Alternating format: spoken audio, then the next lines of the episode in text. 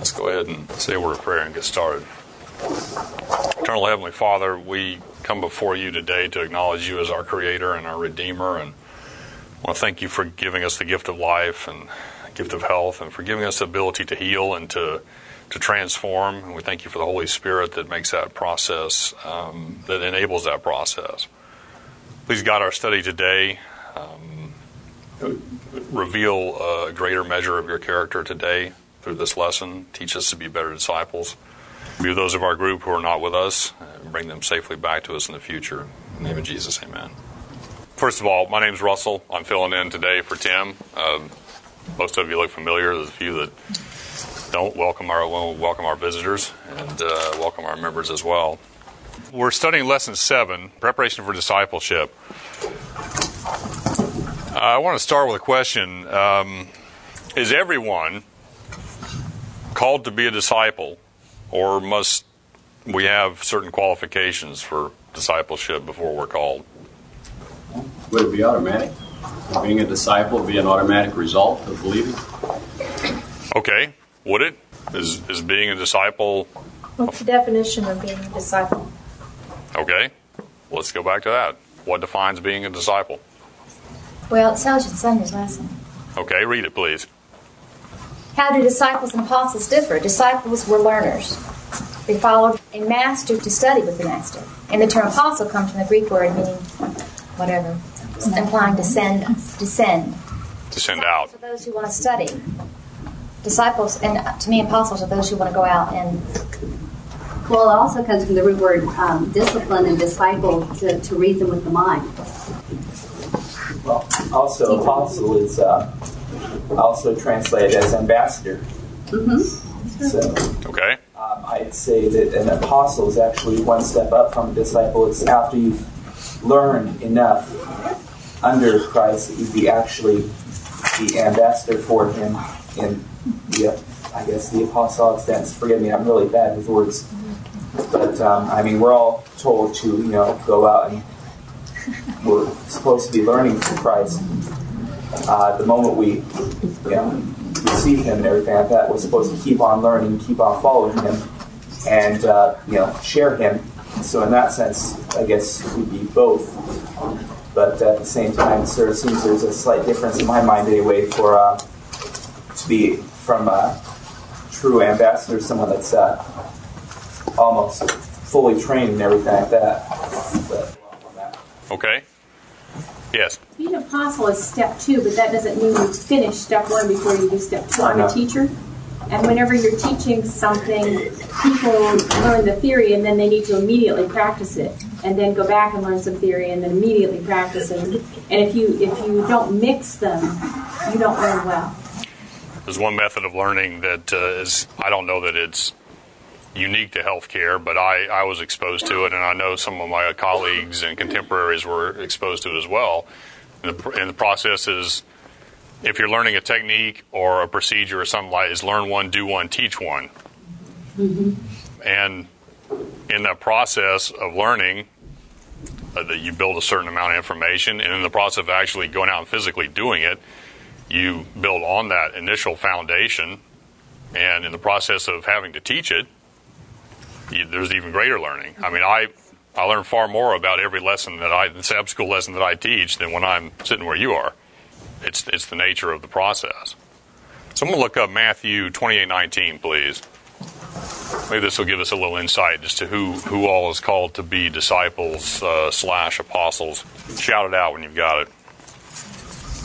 Therefore, go and make disciples of all nations, baptizing them in the name of the Father and the Son and the Holy Spirit. Hmm. So what does this tell us? Doug Batchelor said anybody that wants to follow that follows Jesus is the disciple. Sharon? I think it's pretty much up to us about accepting. I think, I think it's clear that Jesus extends the call to all of us. It's about whether or not we actually want to go. We make the choice. Okay. If a disciple is about learning, then that means that person needs to be teachable, right? Isn't Mhm. that the whole concept of whether or not we would be happy in heaven is if we're teachable? You know, not have we learned it all and categorized it into our own book or something, but are we teachable? Are we willing to listen and have the Holy Spirit uh, guide us as we mature? Well, I, yeah, I certainly think that one of the character traits of those who will be in heaven will be teachability. Um, there are a lot of a lot of other ones, but yeah, that's that's certainly you could say is in the top ten anyway. So how do you make a disciple? That that part of the text is what I don't know. How do you make a disciple? All right, how do you? Anybody? How do you make a friend? Okay. Key word, relationship. Build a relationship. Tim has used this illustration before. If a stranger came up to you in the parking lot and said, "Give me your keys. I'll go get your car for you." Would you do it? Of course not. Give you key. Give a stranger a set of keys. So you have a house key and mailbox key and car key and registrations in the glove box. Could go clean you out before before you knew what was happening. But if a friend came up and told you to do that, would it be any different? Of course it would. So, in order to, quote, make a disciple, we have to first know the person that we're presenting or the, the, the concept that we're presenting, correct? No? I don't think you really even have to know him. I think if you have a willing heart and you submit yourself to Jesus, He's willing to take you and He will make you because you will then start developing that relation. It, it's about the willingness of my heart to be turned into whatever His plan is for me. I have to be willing. Okay, that's that's the person that is being made the disciple. Uh, I'm talking about the person. You know, the text says, "Go and make disciples of of all nations." So we are My version says, Go ye therefore and teach. okay. I'm I'm talking about the person who is presenting Christ to the to the ones who are who are wanting to know Him. Uh, and if you're presenting if you're presenting an accurate version of God and Christ, and you're living it, and your fruits, which we'll talk about here in a little bit, uh, are consistent with what you're telling people, then then you're going to present a Christ that people are going to want to get to know, want to become friends with, um, and that's where that's where your comment comes in. People who are seeking the truth have a have a, a, a heart for truth and an open heart and a teachability. They're going to want to internalize this. Yes. Proverbs 18, verse 24, starts out with a man who has friends must himself be friendly. So a person who wants to be a disciple maker must him or herself be discipling. Good.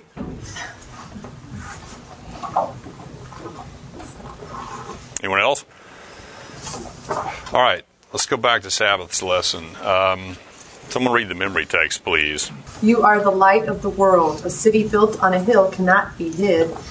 No one, after lighting a lamp, puts it under the, under the bushel basket, but on the lampstand, and it gives light to all in the house. In the same way, let your light shine before others, so that they may see your good works and give glory to your Father in heaven.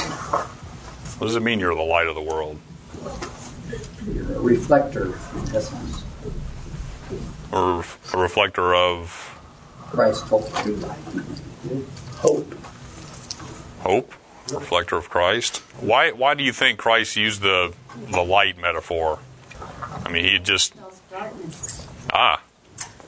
He had just uh, talked about salt in the previous verse. You're the salt of the world. And then he says, You're the light of the world. The light dispels darkness.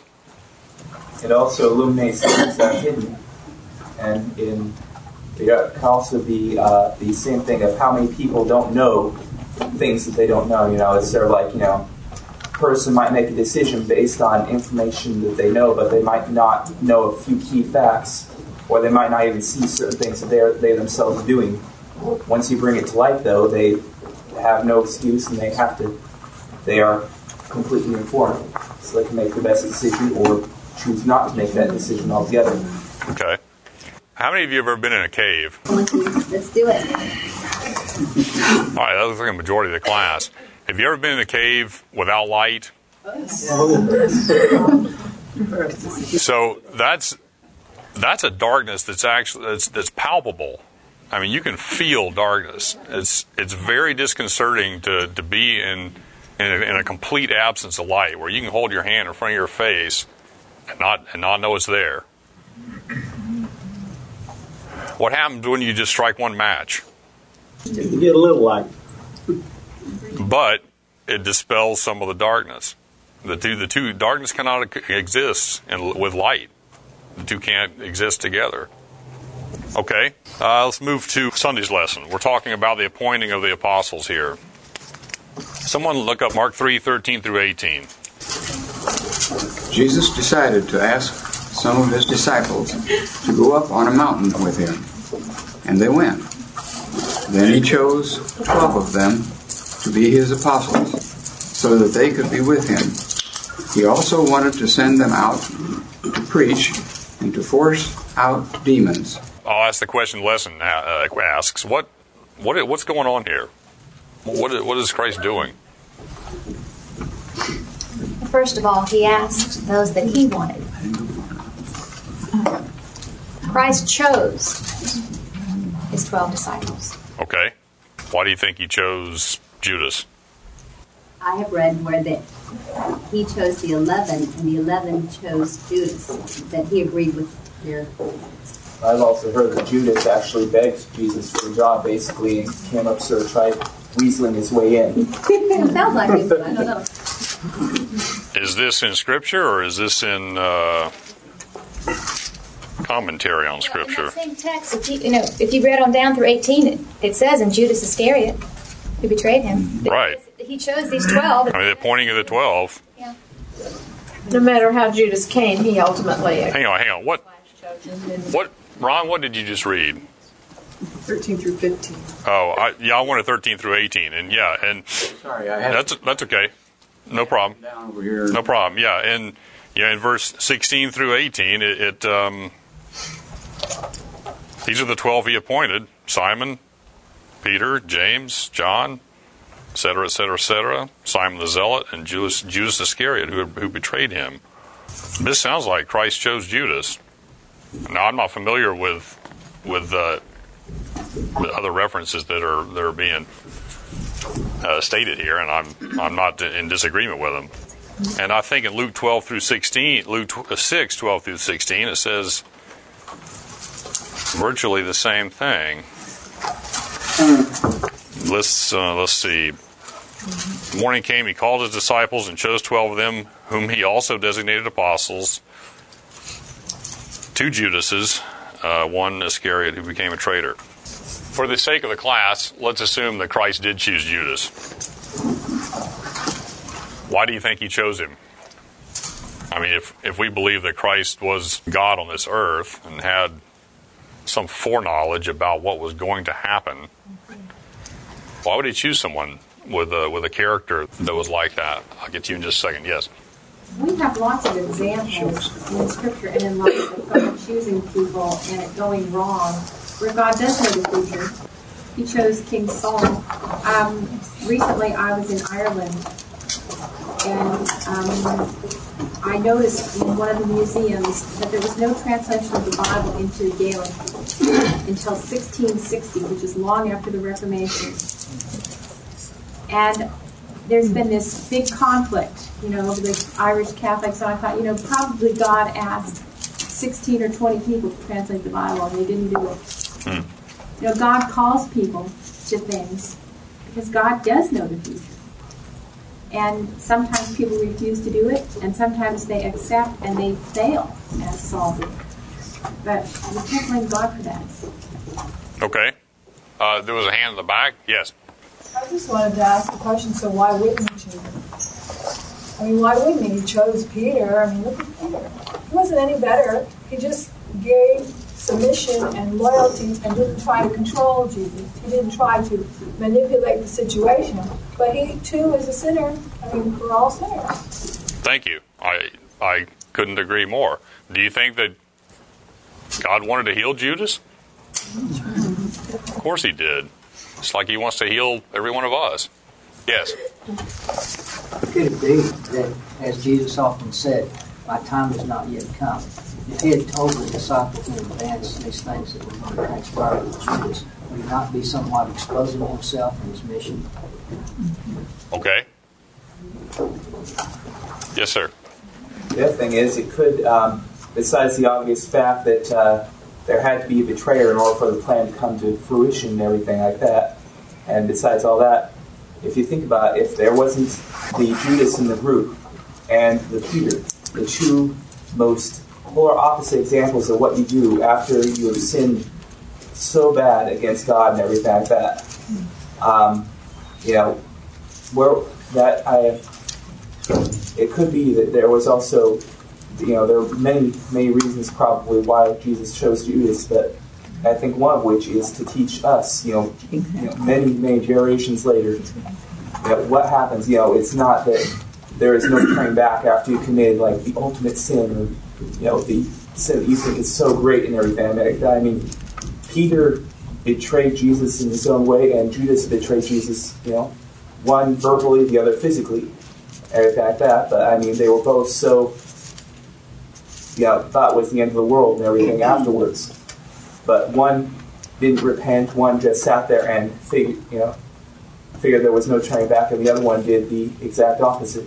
You know, he wept over it. He felt such remorse, and he actually begged forgiveness and everything like that. Um, forgive me if I'm well, sort of uh, not explaining it well, but. Uh, okay, just so I'm clear on something, uh, are you suggesting that that Christ chose Judas because he because he knew he'd betray him? Um, because I, not quite. It seems to me that uh, you know there were there were numerous times when the crowd yeah. or the, the, the Pharisees made an attempt to uh, to take Christ, and he you know his time had not yet come, and he disappeared. Um, and I mean, uh, okay, me, like I said, I'm really horrible at explaining things. I mean, no, you're, you're doing fine. I just want to I just want to make sure. One particular reason, of, you know, I think there is probably a whole slew of reasons and everything like that of why. I mean, I don't think we will ever be able to know fully till you know we get out there and ask him. Uh, well, but I appreciate your insight about um, the difference between difference between the two men, Peter and Judas, where one, yeah, they both betrayed, they both betrayed Christ. You know, Peter denied him, and and Judas sold him for uh, for money. What was the difference? What was the difference between the two? What, what was it that made Peter accept the forgiveness? Well, Peter was truly repentant in his heart for what he had done, whereas Judas wasn't repentant in his heart. He just was sorry of the consequences. Ah. He had never truly repented in his heart for what he had done.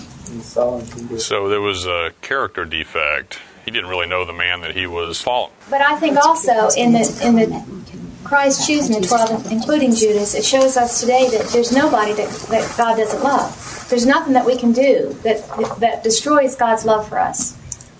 And even though Christ knew that Judas was going to betray him, he still loved him. He treated him as he did the other disciples, with love and understanding.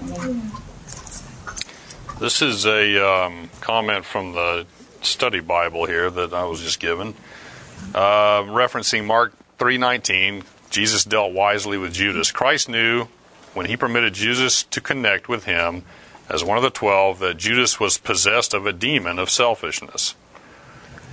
He knew that this professed disciple would betray him, and yet he did not separate him from the other disciples and send him away. He was preparing the minds of these men for his death and ascension, and he foresaw that should he dismiss Judas, Satan would use him to spread reports that would be difficult to meet and explain. The leaders of the Jewish nation were watching and searching for something that they could use to make of no effect the words of Christ. The Savior knew that Judas, if dismissed, would so misconstrue and mystify his statements that the Jews would accept a false version of his words, using this version to bring terrible harm to the disciples and to leave on the minds of Christ's enemies the impression that the Jews were justified in taking the attitude that they did before Jesus and his disciples. Christ did not, therefore, send Judas from his presence, but kept him by his side, where he could counteract the influence that he might exert against his work. That makes sense. But I've just never heard that. That's sort of an explanation. Thank you. Yes, in the back. I just want to go back to the calling of the disciples. The Bible said when Jesus appointed the twelve, Judas Iscariot was included in the twelve. The Bible does not say that he called him to be a disciple. He appointed him. But in Matthew, uh, in Matthew 8 and 19, the certain came and said to him, Teacher, I will follow you wherever you go. And Jesus said to him, Foxes have holes and birds of the air have nests, but the Son of Man has nowhere to lay his head. Some uh, commentators think that this is, uh, uh, is about talking to Judas. That he came to him and he discouraged him, but then he's uh, uh, was sticking around, and the disciples really liked him. So he appointed him as a disciple, but he was never called as a disciple. Hmm. Let's move to uh, Monday's lesson. This is the. Um, yes, Dennis? Well, I just wanted to say, I think he said something about the he needed to choose Judas so the plan would work out. He needed a betrayer. I don't think God planned when when they knew that this would happen. You know, the foreknowledge of God and the forewilling of God is two different things.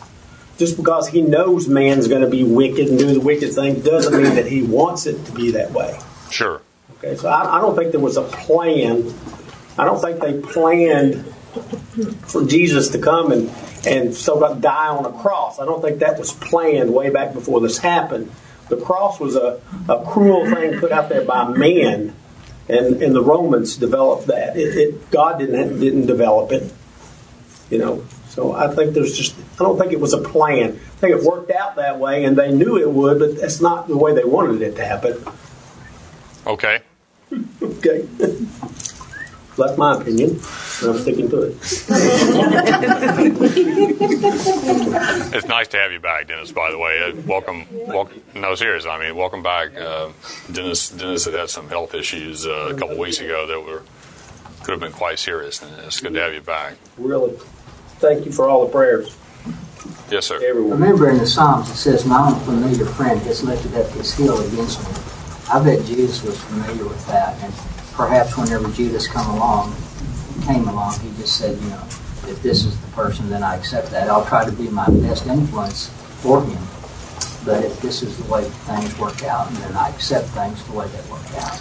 Yes, well said. I mean, the, the mere fact that Christ allowed Judas into his inner circle should speak volumes to us about how we can approach the same Christ with uh, with all our faults and with all our shortcomings and with all our character defects. And the difference is we can allow him to heal them. We can we can allow ourselves to be transformed like Peter was. And if we choose to reject the healing and the transformation, Christ won't treat us any differently. The damage will be done in our characters and it will be done by our own choices. It will not be an inflicted punishment Christ didn't go out and hang Judas from a tree and have the rope break so his intestines spilled out and the dogs came and ate it. it that's not what happened. This was a this was a character defect, and he has so scarred his conscience and seared his conscience that this this was the natural result of the sin that uh, that Judas embraced. The sin pays its own wage. Uh, did I see another hand? Yes. Yes, sir. One of the things that I remember your last question was what was the difference between Peter and Judas? And if we remember, one of the big problems with the Jewish nation at that time was legalism. I'm glad we don't have that here in this this day and age. But yes, we have our share of it. Yes. But the thing, the difference was, at the end of all of this scenario, Peter repented and said, "Jesus, forgive me." The Pharisee, which was in Judas, says, legalistically, I can do it myself. And whenever he found out that he had betrayed innocent blood, he remembered that part in the Levitical law that says an eye for an eye. So he went out and hanged himself, an eye for an eye, because in his mind that justified what he had done. He took a life, he gave a life. So he, you think he was trying to make a self atonement by hanging himself? Because in the Pharisees' mind, if you had more hmm. good works than you had bad works, just you were accepted of God. So he had, by hanging himself, balanced the book. That's an interesting insight. Let's move on to Monday's lesson. Someone read Matthew 5 1. And seeing the multitudes, he went up into the, a mountain, and when he was set, his disciples came unto him, and he opened his mouth and taught them, saying, Blessed are the poor in spirit, for there is the kingdom of heaven. Okay.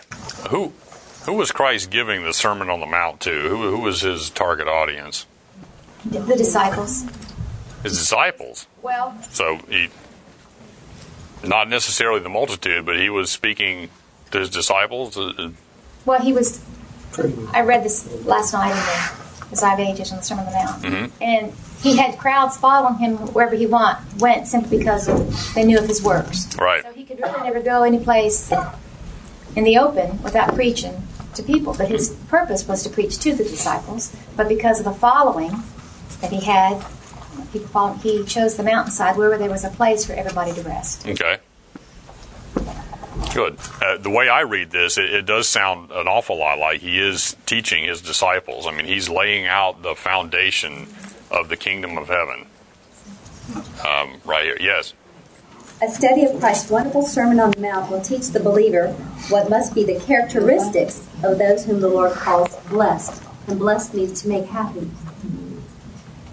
Okay. Why do you think that Christ started the quote Sermon on the Mount with uh, "Blessed are the poor in spirit, for those is the king, theirs is the kingdom of heaven"? Well, they were under oppression. Roman oppression. I, I assume you're. No. They also had other oppression. I mean, there was a real pain that you have to carry only a little bit on the Sabbath, bring your lunch, sit down, then you keep walking. I mean, all of that was just a difficult experience. Very oppressive. So they were being oppressed by the Jewish Church. re- religious leaders as well. Hmm. In, in German, it says spiritually poor. You mean poor in spirit? Poor in spirit, and you know, it's the it's it's that they have a spiritual need, lack. You know. Okay, yeah, I was I was kind of wondering what spirit. It, it certainly couldn't mean blessed are the poor in the Holy Spirit. If he was speaking mainly to the disciples, he probably had a purpose to, of course, incorporate into their lives what the true gospel was, because he was getting ready to send them out to share it with the world. Absolutely. And But I'm curious what poor in spirit is. That poor in Stubbornness. self spirit? Uh, the Jewish nation thought that being rich was the approval of God. correct. And so, somehow to me, I think he's trying to focus on let's get our minds off of who we think God has approved. And let's look at the person who is humble, who is going through stuff. And let's see what God has to say about them because this is how I want you to go out and then feed the poor and the needy and deal with people who are not standing on their own pedestal. Mm. Okay, great. Any, any other thoughts? It's sort of like this. Whenever I was first married, I was poor in money.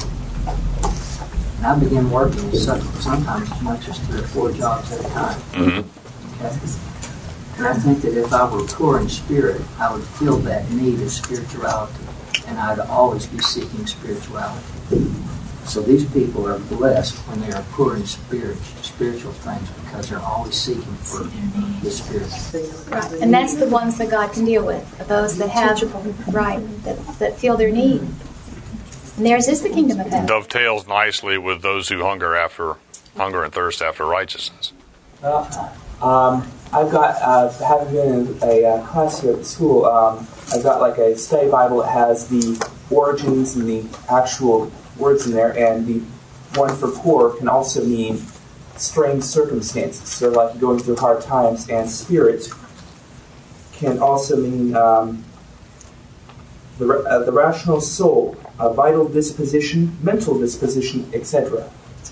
So it could basically mean, you know, keeping your head, even when, you know, keeping your head, keeping your eyes on Christ or on, the, you know, where it should be, even when you're going through the hard times and everything, which would fit in the culture, because Christ, in that culture that Jesus came into, it was if you were going through hard times, that means that you sinned and God was punishing you. If you were poor, that means that you sinned and God was punishing you. All that sort of stuff. And Jesus was saying, uh-uh, you got backwards you know, blessed are those that are going through these hard times because, you know, and enduring and making it through because God is working in them, God is sustaining them through this. Okay, thank you. Let's compare what was read earlier Matthew 5 14 through 16. That's you are the light of the world. City on a hill cannot be hidden. No one puts a lamp under a, a basket, uh, etc., etc. Contrast that with Revelation 14 6 through 12. While you guys are looking that up, let me have someone else look up Matthew 6, 5 through 13. Whoever's got Revelation, yell it out. Then I saw another angel flying in the midst of heaven, having the everlasting gospel to preach to those who dwell on the earth, to every nation, tribe, tongue, and people, saying with a loud voice, Fear God and give glory to him, for the hour of his judgment has come, and worship him who made heaven and earth, the sea, and springs of water.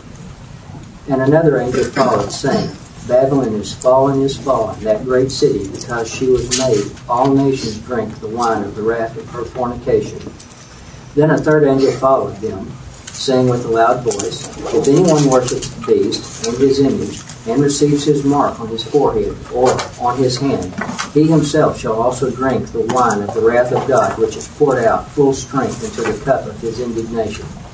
He shall be tormented with fire and brimstone in the presence of the holy angels and in the presence of the Lamb. And the smoke of their torment ascends forever and ever. And they have no rest day nor night who worship the beast in his image, and whoever receives the mark of his name. Here is the patience of the saints. Here are those who keep the commandments of God and the faith of Jesus. How uh, how does this passage relate to the uh, statement that Christ made about you are the light of the world. Let your light so shine before men that they may see your good works and praise your Father who is in heaven. In the midst of the wrath that is being poured out with indignation. What, what is the wrath of God? The wrath of God is indignation. Let's say, uh, for an example, we're all taught about the time of trouble whenever we're going to be killed and, and uh, pursued and discriminated against, and we may not bind ourselves without that mark. In spite of all of those things, we're going to be like that light on the hill whenever we remain faithful to Jesus by keeping His commandments. Just like Jesus kept His Father's commandments, if we keep His Father's commandments, we have the faith of Jesus. And we are an example to them. Again, what is what is the wrath of God? We get taken and they get left, and they get in the place and we don't. In the back. I think it's just being separated from them. Because if I am separated of my family, it is really, um, it's okay for a day, but it's not okay for more than that. You know, you feel that you really miss them. You, they're not with you. And, and if you don't communicate, it's really uncomfortable. And that uncomfortableness is multiplied when you're thinking about your best friend Jesus who's died for you, who's coming back. It, it's very intense then. And you don't want to be separated from it. Okay. And the more you're separated, the less light you have, the less you can see. Romans 1:18 The wrath of God is being revealed from heaven.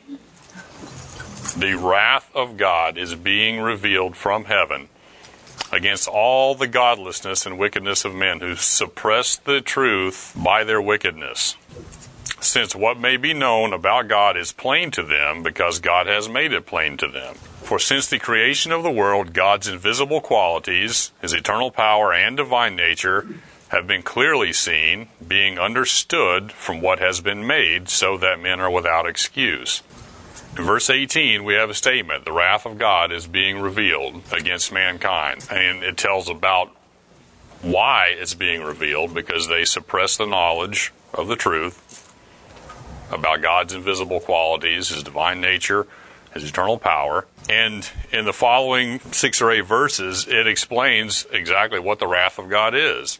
For although they knew God, they neither glorified him nor gave thanks to him. But their thinking became futile, and their foolish hearts were darkened. Although they claimed to be wise, they became fools, and exchanged the glory of the immortal God for images made to look like mortal man, birds, animals, and reptiles. Therefore, God gave them up, gave them over in their sinful desires to sexual impurity for the degrading of their bodies with one another. Verse 26, because of this, God gave them over to shameful lusts. Verse 28, furthermore, since they did not think it worthwhile to retain the knowledge of God, He gave them over to a depraved mind. This, ladies and gentlemen, is the wrath of God. God's wrath is He loves us so much that when we choose to separate ourselves from Him, His only recourse left is to let us go. That is all that He can do. That, that's as angry as He gets. Yes. Uh, the wrath of God spoken of here that we just read may be different from the wrath of God in Revelation, which is poured out without mixture, which will uh, be the utter annihilation of sin and sinners. What is it that changes God between the writing of Romans and the end of time? Does anything, does God change? God, no. He never changed. He's the same today, yesterday, today, and tomorrow, Scripture tells us. So, But see right here, it says, uh, when you're talking about the wrath of God, it says, uh, He gave them over to the reprobate mind, being filled with uh, unrighteousness. They reap what they sow. And here's the list. It goes on to say sexual immorality, wickedness, covetousness, maliciousness, envy, murder, strife, deceit, evil mindedness, whisperers, backbiters, haters of God, violent, proud, boasters, inventors of evil things, undiscerning, untrustworthy, unforgiving, unmerciful. Mm-hmm. Those are all the things that they reap because those are the things that they sow. correct. And This Revelation verse is what happens in the end of time. This verse is what happens all along up until the end of time. And if you think about it in Revelations, it says it will be like in the times, you know, Sodom, Gomorrah, Noah times, all that. What happened to Sodom is dead. It's gone. So, I mean, God, saying that God doesn't, uh, that uh, as, you know, the full force of his wrath, or as wrathful as he gets, is uh, just withdrawing is not quite uh, accurate. Okay, imagine a scenario. Those of you who are parents, imagine you come home one day and there are police at your house. You ask the officer in charge what the problem is, and the officer says, "We have just found out that one of your one of your children has been sexually molested." What sorts of feelings, thoughts, feelings, uh, urges uh, are, are going through your mind at this time? What do you want to What do you want to do? Where is he? Can I get his, my hands on him and you know how close is his throat? Okay, Exactly. there's an honest answer, uh, and I agree. I would think the same thing. I also feel betrayed and, and, and. But what if it was your own child that molested the other one? And you ask who did this, and the police officer tells you, well, it was your older son that did this. Now, what do you feel?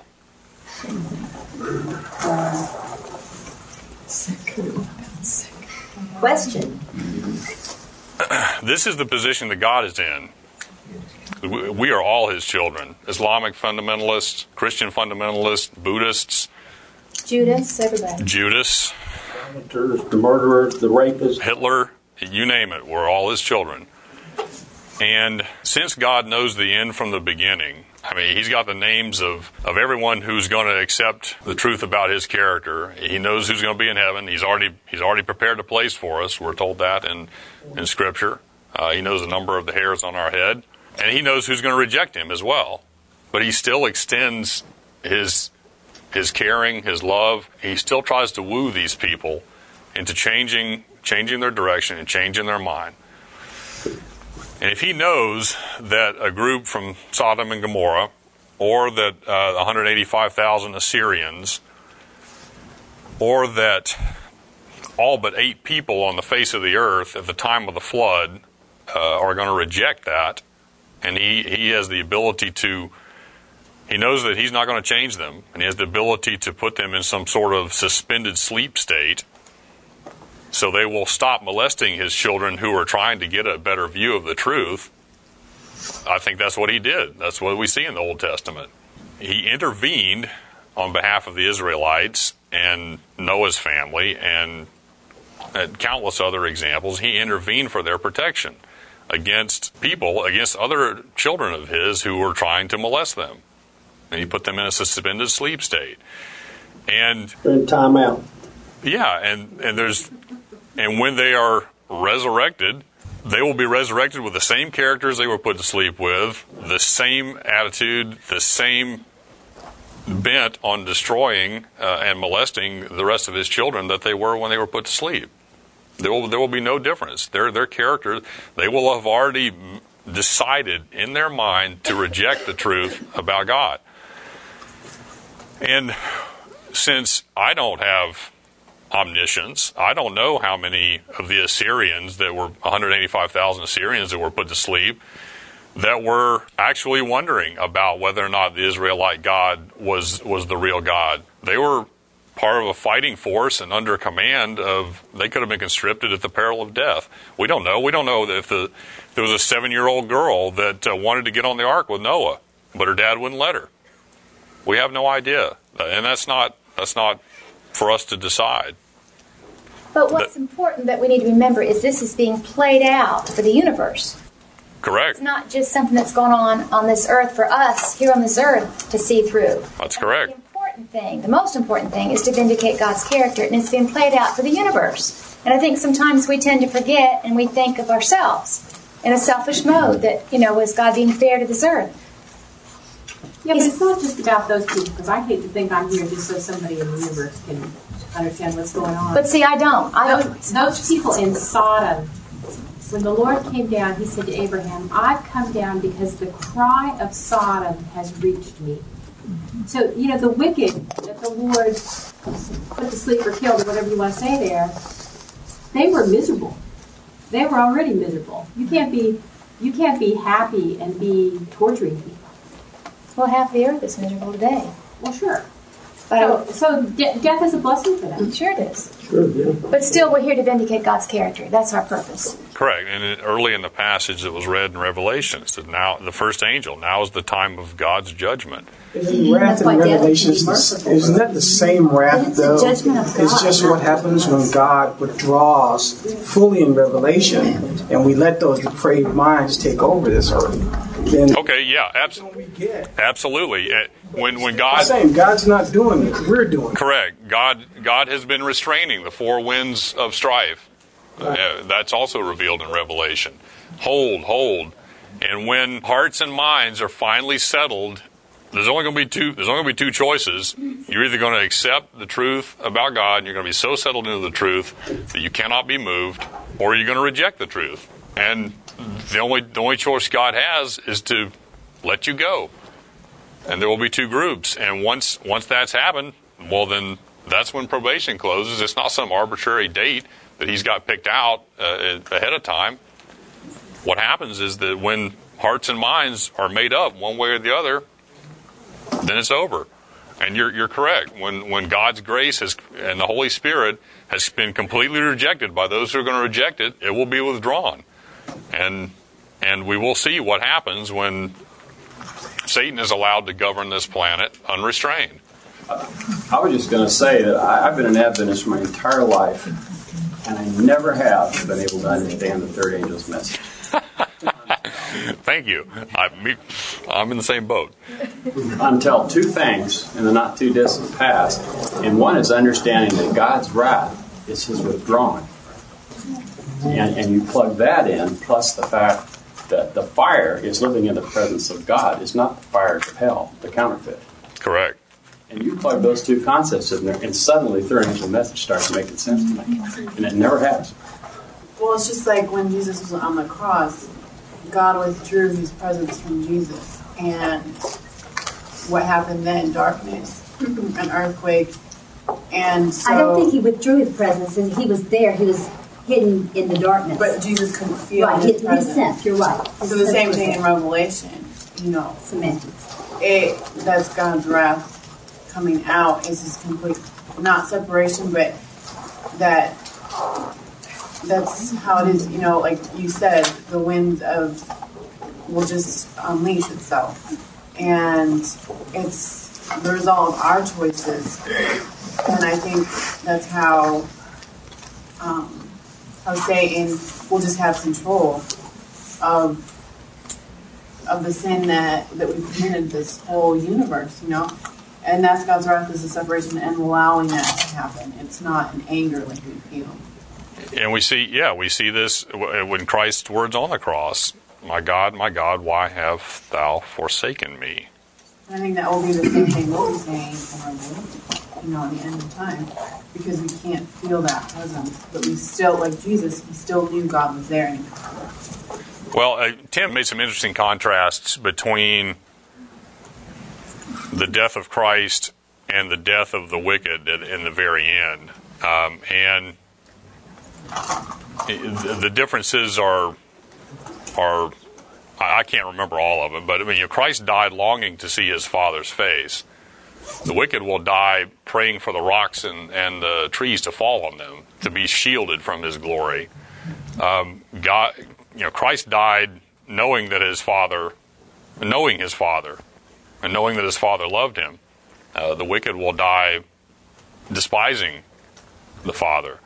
Uh, that's just a couple of the differences. Uh, he has seven or eight uh, key differences between the death of Christ and, and the death of, of, the wicked in the end that that don't. I mean, they're the complete opposites. At the final destruction of the wicked, uh, God is going to withdraw His presence from from the wicked and the question is, is that is what going to kill them because sin will take its course and they're going to die the second death? Or God going to fry them in hell for a certain amount of time? I think that the fire is going to burn up the dead bodies who are already died the second death. Because of the lack of light in them. Because Jesus removes himself, as you keep saying, I don't need you, I don't want you, I've got my own thing, and I'm going to do my own thing. So as he's as we talked, he removes himself. That's a like I said earlier, you you begin to, whether you realize it or not, you're losing light. You're, you're losing life, and you're gone. I don't know how the wicked are going to die in the end. I don't know.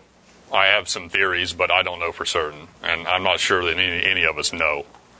Whatever theories are out there have to be reconciled with the concept of a loving God. Okay? And if any of the theories are not consistent with a loving God, then they must be rejected. The theory that God will will burn the wicked in, in hell forever. It has to be rejected. A loving God could not could not do that.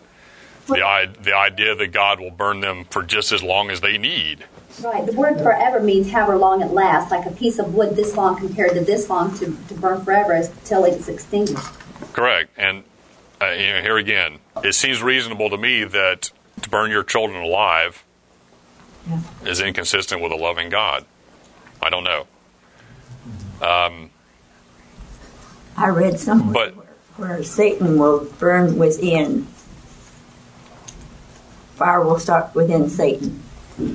I read that somewhere. I, I don't know how he'll be destroyed either. And, you know, thankfully, it's not my decision. It's the burning in their heart that they, you know, missed the boat here.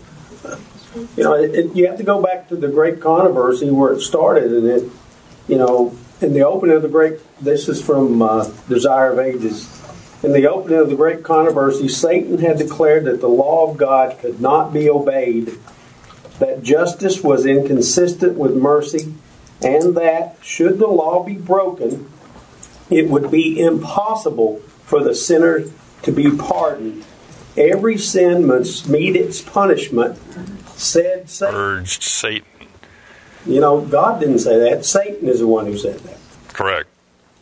That's what the that's what the, the term Satan means, the accuser. Right. The accuser of brethren. Yes, Bear in mind that death can be merciful. My daughter died nine months ago with cancer, and I was glad because the suffering was ended. Amen. I think we've about run out of time. We always worry about the wrath of God and the end of time and so forth. But I think that it, one of the things that the wrath has in common for the righteous as well as for the wicked is that each of those incidences cause both the righteous and the wicked to make their decision or against. So actually, those kinds of things that happen are necessary for us to uh, influence us to make our decisions. Just like every time God sent the plagues on Pharaoh, he had to either soften up or harden his heart. It's always our choice. The same sun that melts the wax hardens the clay. Will I be wax or will I be clay? Eternal Heavenly Father, we want to thank you for further revelations about your character. And we ask your guidance uh, in the coming days and weeks ahead to uh, to thirst for, after knowledge, thirst for more. Be with this group corporately and individually, uh, and bring us safely back in coming weeks ahead. In Jesus' name, amen. Thank you all for participation.